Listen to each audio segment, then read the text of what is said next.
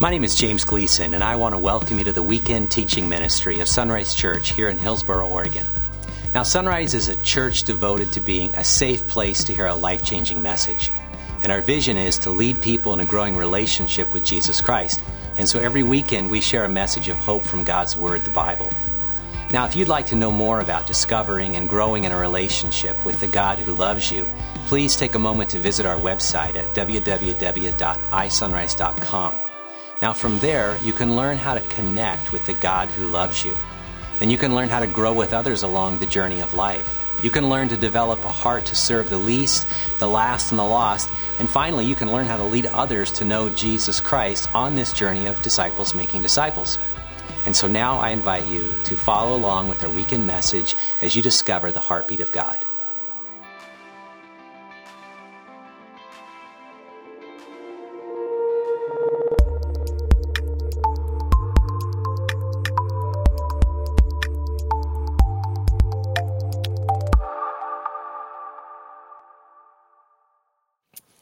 I like to read, and I like to read uh, in my stream and outside of my stream. I want to know what people in my field, you know, as pastors and theologians are thinking.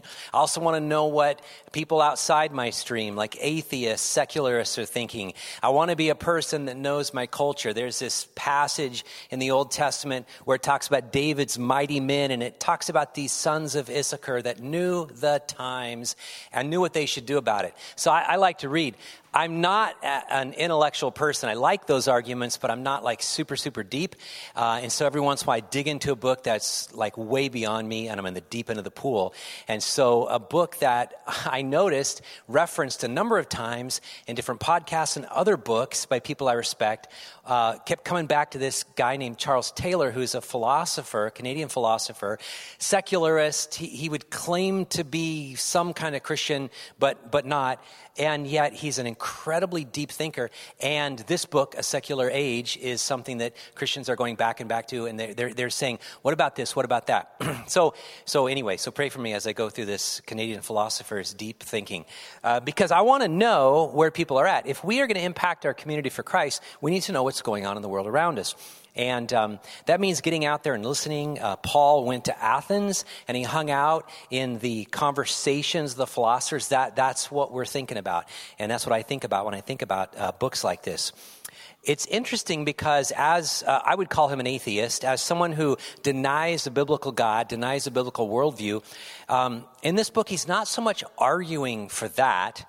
He's just arguing for the continued pattern of thought that the idea of God is dead. You know, Nietzsche, you know, with the God is dead movement, not that God died, okay, but that we just don't need it. The idea of God is dead. God is no longer relevant to our culture and our age. Well, to continue to build on that, what um, Taylor is writing about is about this idea that we no longer live in a world of rational thought. We live in a world, as he said, our modern age, where all beliefs are contested and contestable. The idea that every belief, whatever the belief is, it's a controversial belief. And every belief can be argued. There's no more definitive answer. We used to live in an age, an age where, whether it was based on Western Christianity, Judeo Christian ethics or not, where you could all end up on the same page, but we no longer have that in our culture. We haven't had it for years. We live in a world, we live in an age where we just endlessly we say we debate, we just argue with no resolve and nobody coming to any kind of agreement. Taylor argues that in our secular age, it can best be described as the experience of being blown to and fro by the pressures of different beliefs. He says we're constantly rubbing up against philosophies, stories, explanations that challenge our understanding of the world while we stand strongly against anyone who doesn't believe what we believe. And as a result, we live in a world of outrage. We live in a world of anger. And so, living in a secular age, he argues, isn't about belief or unbelief. It's the fact that you can't have any belief because you can't stand on any belief. There's no position you could stand on without feeling the strong attacks of people who oppose you. And so, all you do is embed yourself dif- deeper in your belief, whether or not it's ever tested. Now, this has never been so much more evident than in the last year and a half, right? I mean, think about this The idea that every idea, every understanding is contested, controversial, and you know, the idea of contestable, we're just going to argue forever, actually has shown up in tidal wave force over the last year, year and a half, because of what we've experienced beginning with COVID. So, just a couple thoughts. First, it was COVID. You have two sides it's real, it's a hoax. No middle ground, no conversations. One side of the airwave is saying one thing, one, the other side is saying the exact opposite. No one's talking, no one's listening, we're just arguing. Every idea is contested. No matter what the science shows, we argue both sides, right? That's how it is. It's going to go away on its own, it's not going to go away on its own, okay? Then we moved on to masks. Masks, do they work? Do they not work? Scientists studying droplets and the size of droplets and understanding all that. It's like it works, it doesn't work. Even scientists arguing over this and the size of this, it's like it works, it doesn't work, okay? And then people say, I don't believe in masks. And so all of a sudden you've got people going to Costco, and I know this because they show up on YouTube, uh, you know, being argued down and fights, and I'm going to go in and it's my constitutional right to not wear a mask, okay? It's, yeah, it's also your constitutional right you know, to be an idiot. You know what I mean? And that's what we do. We look at the other person and go, you're a moron. See, that's the idea. We no longer have compassion. We just argue and point fingers. And then you move on to racism. Attacks on Asians, because now this virus came from China. And so people are attacking Asians as a result of this because we're, we're angry, right? No longer any conversation, no longer necessary of any connection. It's just, it's a contestable idea. We just want to argue, we just want to fight. Uh, Ahmaud Arbery, Breonna Taylor, George Floyd, all of those people that were murdered, African Americans. Okay, we look at that and we go, why? One side go, how could that happen? And then the other side places the blame on the victim, right? And so we struggle with this. Black Lives Matter protests. Portland has been on fire for, I don't know, over a year and a half, it seems like, right? You go down there, it's boarded up. That age of outrage shows up no matter what side you're on. That's the important thing. Politics, you get to the election in the fall, you know, I mean, think about this. Was it a fair election? Was it a stolen election? How do you know? Can you know? They're still doing a recount in Maricopa County, right? I just was reading about it last night. How long is it going to take to figure this out?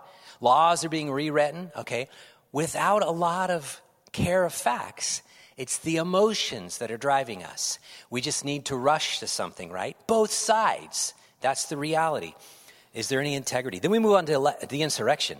Okay, were those who stormed the Capitol on January 6th insurrectionists, or were they just on a peaceful visit to the Capitol? Because you will hear those exact words from either side. They were hugging police officers, or they were beating them to death. And if you don't believe me this, that this is an issue, were you not paying attention this last week when officers were testifying to Congress about it? And then to follow up on the other side and to see the other side back and forth, it's unbelievable. Nobody wants to have a civil argument anymore. Nobody knows how to have a debate anymore. All we do is we point fingers and we attack. Then we move to vaccines. Oh man, vax, anti vax, you know, you love people, you hate people, depending on the side you're on, you know. And so you've got this wave of people saying no vaccinations, others saying you need to be vaccinated, and some saying, well, you can't pressure me. Now you're shaming me for not doing it. And if I have to have a card and this and that. And it's just like, what world do we live in where we can no longer get along? We live in a modern age. And it just took something like COVID 19 to bring it all to the surface. It's been there for a long time. The age of outrage has been on talk radio for decades and on both sides of the political spectrum on cable news. And now it's embedded in everybody's heart. I mean, if, if you watch that kind of a pseudo documentary, that story, Social Dilemma on Netflix, you saw it being played out. But what, what gripped me the most was the people who are deeply embedded into social media and all the outworkings of all of the Facebook and everything. They are looking at it and saying that this is taking each of us down our own rabbit hole to the point of no return to where we will not be shocked that in the next 10 or 20 or maybe 30 years, we will have a civil war in the United States. And it won't be about a moral issue, it will be an outrage issue. Now, if you don't believe that a formerly peaceful nation could break out with guns or knives and kill people next to them and destroy families, destroy friendships, People on one side of church or the other, on one side of the neighborhood or the other, on one side of politics or the other, can't do this, then you need to read some history. Because in 1994, for 100 days, a million people were killed in Rwanda because of a genocide. And having gone over there eh, many times over and over again and studying and reading and finding this out, talking to the offenders, those that actually wielded the machetes and killed people, talking as they came out of prison, as Christ came into their life, and talking about how this darkness, this satanic darkness settled over them, and they did this. They're they're guilty. They claim to be guilty, but they said it was like it was like I was in a haze because the mob went that way. And talking to the victims who who now are seeing Christ redeem their lives and bringing people together. I'm telling you, it's possible because we live in an age when no one can know with certain anything. And all we want to do is argue back and forth. And it's divided. I mean, yeah, it's divided families. You can go online, just search this. How has COVID divided families? Or how has politics divided families? People who will no longer speak to one another. They've written off people as dead. Because of politics? Because of an ideology? Because of masks or no masks? Absolutely. Churches have been divided.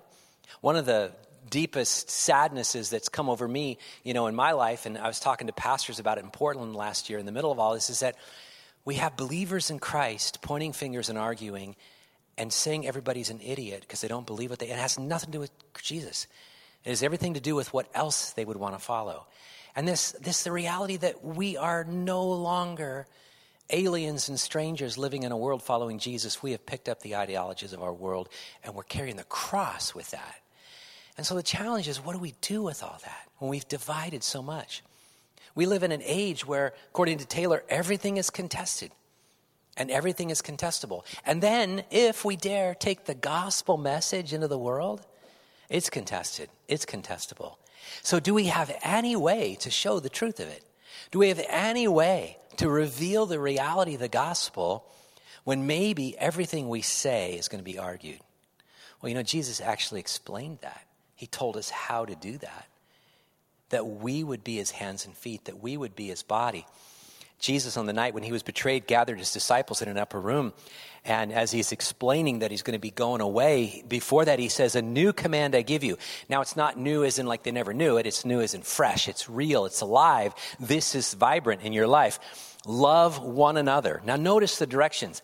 As I have loved you, so you must love one another. That you, as followers of Jesus, now we would call people Christians, followers of Jesus, disciples now, 2,000 years later.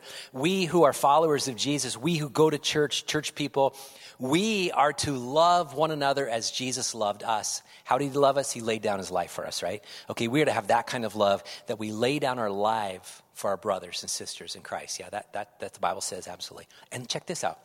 By this, all men will know that you are my disciples if you love one another. Not only will that change you, that will change the people outside these walls because they're going to notice it and they're going to start peering in. They're going to go, What's up with those people? They get along. They have political differences, but they don't fight. They have ideological differences, but they get along. They have these opinions, but it doesn't matter because there is an incredibly intense love that permeates these people and flows out of these people. I want to know more about that. That is exactly what Jesus said would happen. But it didn't happen in the last year and a half. We failed because we chose politics over the gospel which was ideology over the gospel. Now, I'm not pointing fingers at Sunrise, I'm talking about evangelicals.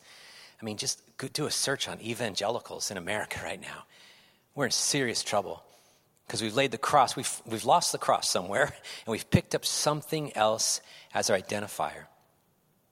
Now, when I was a kid, and, uh, and this, there was a song that um, early on in my faith I heard, and it was on the airwaves, and, and it was uh, interesting. It was written by a Catholic uh, priest or friar, I, I, don't remember exactly, but 1960, and it epitomized this idea of love. And I, I know most of you know it, and I know I can put the lyrics on the screen, and thank you, I'm not going to sing it, but this is what it said We are one in the Spirit. We are one in the Lord. And we pray that all unity will one day be restored. This was written in 1960. This is before Vietnam, okay? This is before the Summer of Love, okay? All right? We will walk with each other. We'll walk hand in hand. And together we'll spread the news that God is in our land. We will work with each other. We'll work side by side and we'll guard each man's dignity and save each man's pride. Why? They will know we are Christians by our love, by our love. And they'll know we are Christians by our love. Which really was just taking this verse and putting it into verse, right? Putting it into song and saying, if we could be this, the world would see something. And so I scratch my head and go, I don't like what it sees right now. I don't like what it sees because it's no longer about Jesus, it's about something else. And the only hope for us as followers of Christ in America today, in the West, is if we have a true resurgence of Jesus in our hearts, of the gospel in our churches, and we go and live that out. No matter how we vote, no matter what our leanings are, left or right, no matter we, whether we got jabbed or not in a shot, and whether we wear masks or not, whatever it is, whatever our opinions, those are all subject to Christ and the gospel. Now, when, when I think about this, I think about the best passage that I've ever known in the Bible. You know, in the time of Christ, the question on the mouths of everybody was, What does the law require of me? In fact, Jesus was asked that. Hey, could you sum up the law? And he said, Love God, love others. That's this right here, right? Love. Love God with your heart, soul, mind, and strength, and love your neighbors yourself. That's the, if you want to get the essence of the law of God. But then Jesus turned it around, and let's no longer ask the question, What does the law require of us? What does love require of us? What would it look like to be loved, to be Christ's love in this church, in our families, in our businesses, in our schools, in our neighborhoods, in the world today? What would it look like to be the embodiment of love so that once again, as they used to say about the early church, oh, how they love one another? That's different than how we love and how we live. Let's go check that out.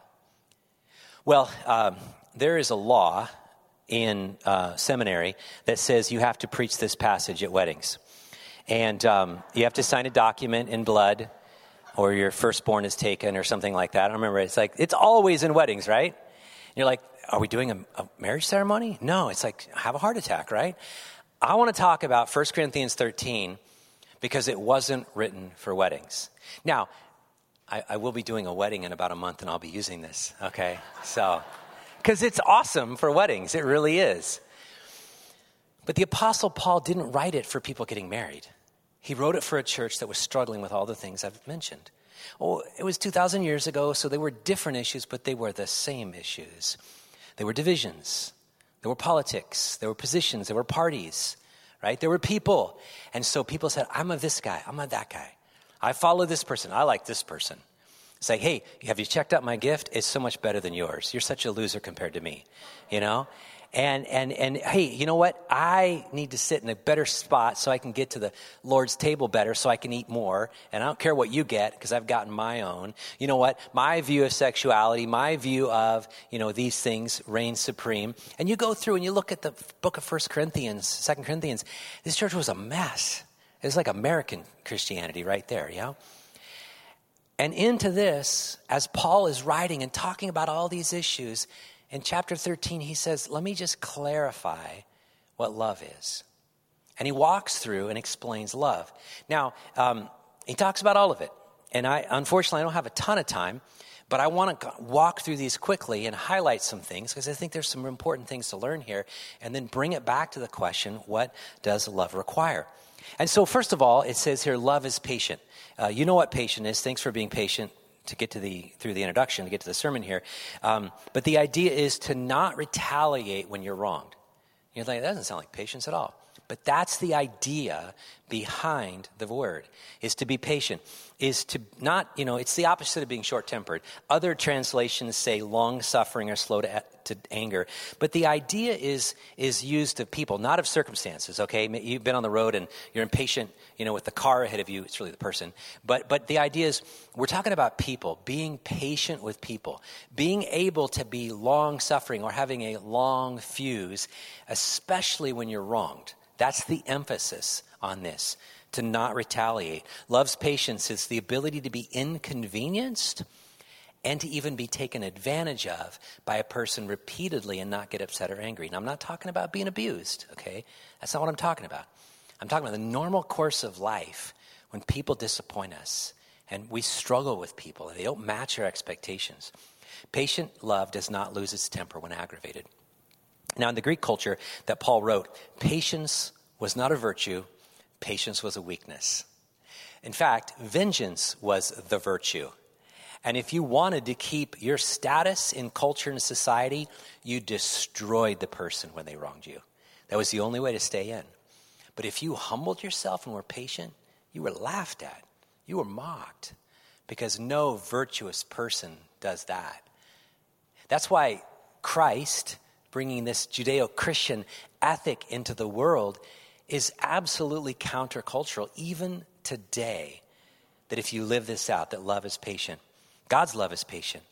Its primary concern is for the welfare of others, not its own, right?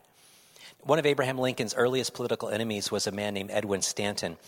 He called Lincoln a cunning clown and a, an original gorilla. He said this It is ridiculous for people to go to Africa to see a gorilla when they could find one easily in Springfield, Illinois. Wow. How did Lincoln retort? Not at all. How did he respond? Not at all. Lincoln never responded to the slander, but when he, as president, needed a secretary of war, he chose Stanton. In fact, his friends were incredulous and they asked Lincoln why. And Lincoln replied, Because he's the best man.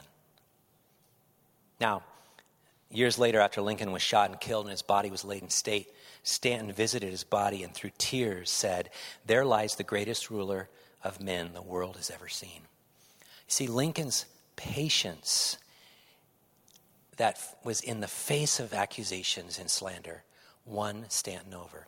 That is love. Next, love is kind. Love is kind. It, kindness takes the initiative. It's, it's approaching someone generously with the person's need. It's considerate. It's helpful. It's what's considering the other person is more important than yourself. It's gentle. It's mild, ready to show this compassion. It's, it's, it's active goodwill. Now, in, in the book of Romans, we see Paul say this that it's God's anger that leads us to repentance, right? No, no, no. It's God's kindness that leads us to repentance. You know what brought you to Christ? Was not God's wrath. Now, maybe there was a righteous fear of that. That's good. But it was his kind approach toward you that won you to himself. In Titus, he says this God's kindness showed up in Jesus that led to our salvation. And Peter writes this We have tasted of the kindness of God. See, love is kind.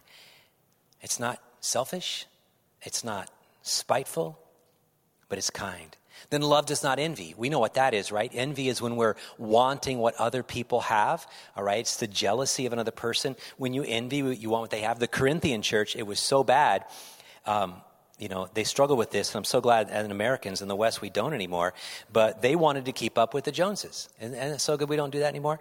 They wanted to own what other people owned. And here's the cool thing about this is that it wasn't just enough that you have something and I want it. If you have it, I have to destroy you, and then I get it. Isn't that awesome? That's the Greek culture.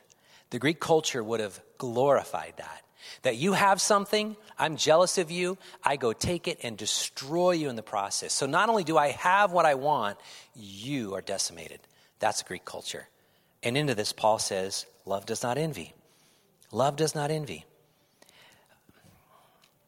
You remember Solomon's um, the only example of the wisdom we have of Solomon is this little little picture, little snapshot here, um, where these two women come and explain the situation, and and it's tragedy. You know, the, a baby died, and anyway, what do we do? It's my baby. No, it's my baby. And so Solomon says, "I'll tell you what. Why don't we just cut the baby in half, and you each get a half, and you can go home happy, right?"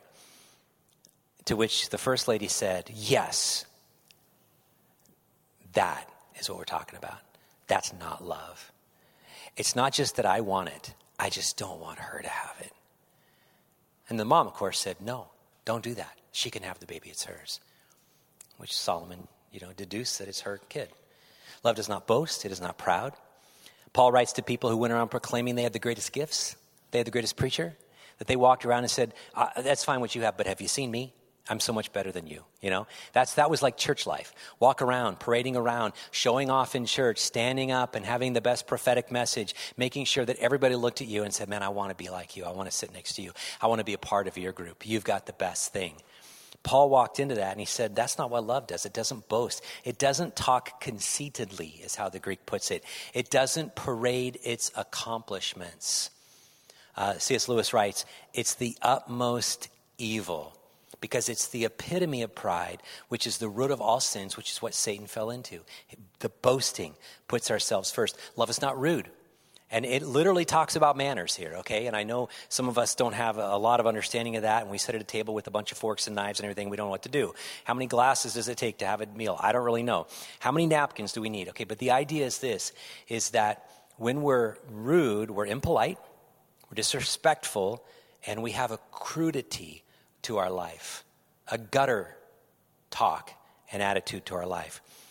The idea here is that we really want to care and we want to learn how to respect other people who have different values and different cultures than we have. Corinthians were models of rude behavior. Man, they were selfish at the Lord's table. You read about it. They rushed the table, they took over the table, they ate till they were so fat and happy, and they left other people aside. They were loud during the worship service. They tried to outdo each other. And if we're like that, and I think there's some of that in our evangelical culture today, we've lost the gospel. And love is not self seeking, um, obviously, that means you want your way, and it's your way or the highway, right? I'm the only opinion. I'm the one that believes this way. That's how it is. It's the complete opposite of love. Because godly love focuses on others and their needs and puts your needs aside, lays yourself down. D- doesn't that sound like Jesus? I have come not to be served, but to serve and give my life as a ransom for many. Love is not easily angered. The idea behind this is you're not touchy or you're not irritable do people walk like they're walking on eggshells around you? Then you are an easily angered person. You have a short fuse. You're sensitive to slights, is what it is. You're overly sensitive. That's the idea here. Paul says that's not love. Such people let things get on their nerves, but love guards against being irritated and upset and angered. We live in an age of outrage, and I'm telling you, you can make a lot of money on it. Just take a look at how much money has been raised by politics because of the election in the last year, since the election's over. Okay? All right, it's unbelievable. Now, uh, I was not saved in the mid 70s when we joined a church that was a part of what they called the moral majority. And the, I founded, and Jerry Falwell and Thomas Road Baptist Church, and we're going to take America back and all this stuff. And so I wasn't saved, but I was a part of that. And I remember witnessing, uh, sharing the gospel in the streets of San Francisco. I didn't even know the gospel. I was just sharing a track, and, and um, I was mouthing the words. I didn't know any of that, you know, but, but I was doing it. But then years later, as I've studied the moral majority and I've studied Thomas Road, and I've studied Jerry Falwell, and I have respect for him as a preacher. There was an interview I read where somebody later, before he died, asked, How did he do that? Because it was unbelievable how quickly he polarized America and how rapidly he gathered all these conservative Christians together under the agenda and the direction. And in the article, he said it's easy. You can raise money and you can get a crowd if you're just mad at something and I just got mad at evil. Now, I think it's good to be mad at evil, but the crassness of the answer was that all it takes is to be outraged. You want to form something and get a lot of people to follow you? Just stand up and be angry at something. Where's the gospel in that as followers of Christ?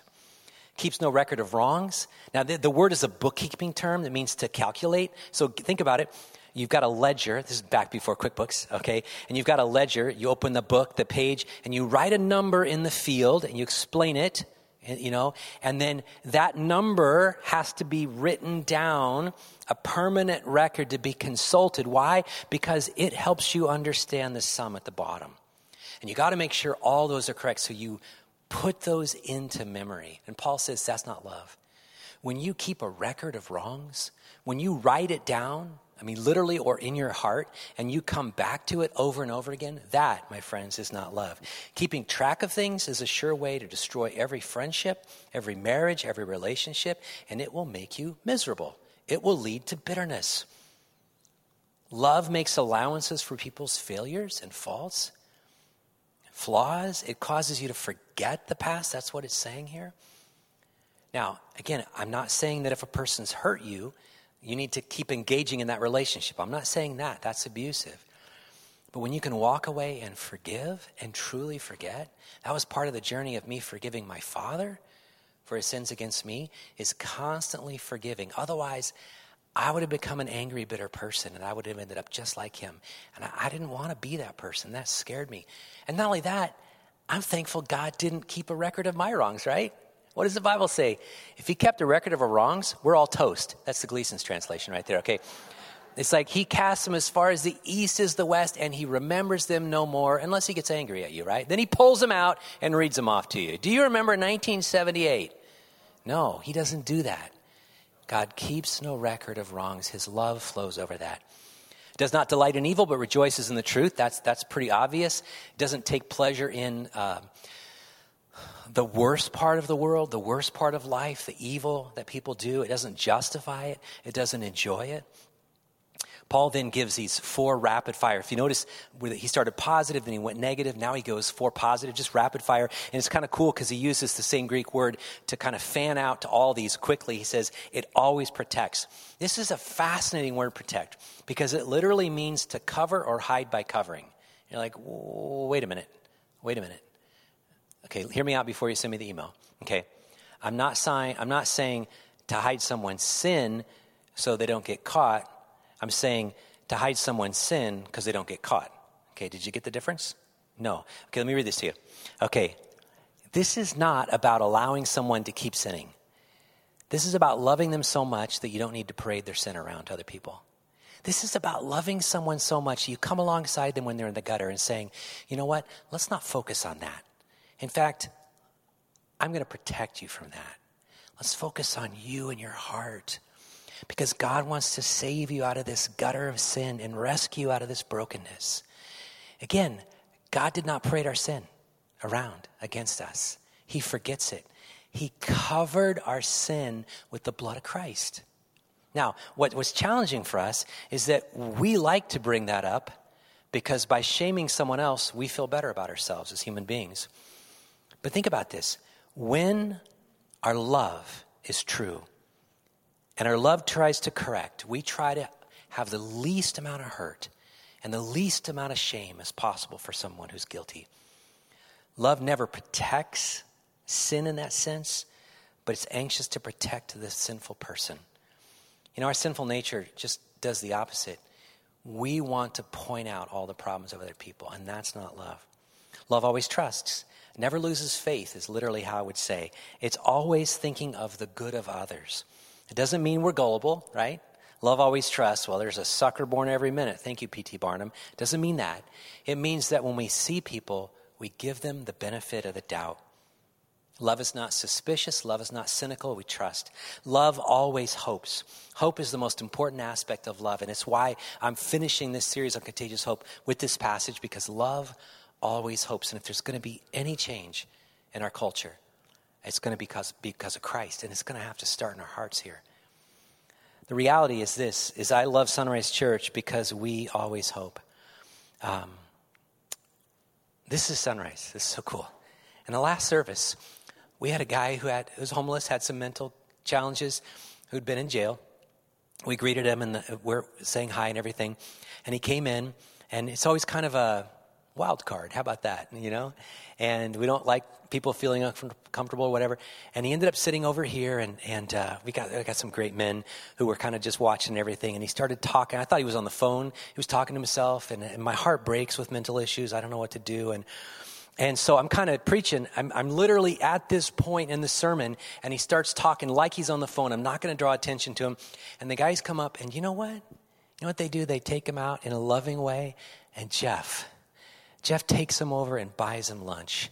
And he sits and hears about an hour of his story. The guy was hungry, he was alone, and Jeff loved him. See, that's hope. Not that he's going to solve all his problems, but that we're just going to love in that moment. See, we're a church that serves the least, the last, and the lost. And if you don't have hope, you can't do that. We have hope. I have hope. I have hope that God can do amazing things in all of us. Let me wrap this up. It always perseveres. This is a military term. used of an army holding a vital position at all costs. You know, you've seen those movies, um, you know, where if, if, you, if this hill falls, we die. We're all gone, right? It's that idea. Love always perseveres. We don't give up when life gets difficult. And then finally, love never fails. Paul's concluding statement about love, wrapping it all up, is that we never give up hope. But it's fascinating because the word he used wasn't just about falling or struggling. It was a specific word that, that we best explain, we don't use in our culture, a final falling. It was used of like a leaf that fell down on the ground or like a petal that fell down on the ground. It can't be attached anymore, right? It's, it can't be attached anymore. It's a final falling. Love never has a final falling. You never give up on people. Now, how do we love one another? I want to go to this. The reality is, you and I know this. This is, this is challenging to talk about because in all our relationships, people fail us, right? There's always going to be a gap. We've talked about this before between what we expect and what we experience from people there's going to be a gap. And the closer the person is, the, the easier it is for them to fail and create a gap. The more you respect the person, the, the higher they up on a pedestal or whatever you might think, the easier it is for them to fall. There will be a gap between what you expect and what you experience from someone. You know this is true. It shows up in your relationships if you're married, it shows up in your marriage. If you're dating, it shows up in your dating life and your friendships. It shows up at church, it shows up at school, it shows up at work. Just go to Fred Meyer and shop for 15 minutes, it'll show up. Somebody will fail you, right? because you have expectations of how it should be, and people don't match up to that. Now, praise the Lord, He doesn't judge us for that because we'd be done too, right? We fail as well. The question is, what do we put in the gap? Will we assume goodwill? Or will we assume ill will? We have this mantra at our house assume goodwill, assume goodwill. You get up in the morning and somebody drank all the milk the night before. You're like, they knew that. They knew I wanted to get up. Five minutes before they got they got up before me and they used all the milk. They meant evil for me. They didn't want me to enjoy that incredible sugary cereal. They had it out for me. They probably planned this the night before. See, that's assuming ill will. Assume goodwill. Maybe they just didn't consider you. Maybe they just didn't think. Maybe they just, in the course of life, forgot. Do you assume goodwill? And do you fill the gap with that love? Because that's, that's what Paul said. We fill it with love. Or do you assume ill will? And if so, that tells more about you than the other person. That reveals more about your heart than about the other person. I can't think but help, help but think about Jesus as I consider all these aspects of love. He was the perfect example, and, and he filled the gap with love. When we should have been thrown away and discarded, when we should have been eternally separated from God and punishment because of our sins, the Bible says, He came and filled the gap with love. And even when we sent him to a cross, when his disciples failed him and ran, he filled the gap with love. And he assumes now, in this context, goodwill for you and for me. And he wants us to see how we can live that out in a community. So the question is going back to not what does the law require of me, what does love require of me? What does love require of me? I'm going to invite the worship team to come up. And, and, and as they get ready, I just want to just dwell on this for a moment. And then we're going to go into the Lord's table. What does love require of you today? Has God brought anyone to mind when I've gone through this list of things? Probably someone that failed, right? In one or all of them. Maybe you got a scorecard. Man, they're like batting a thousand on all these. They're big time screw up, right? What does love require of you? As you think about a testimony of Jesus out in the world today, what does love require of you?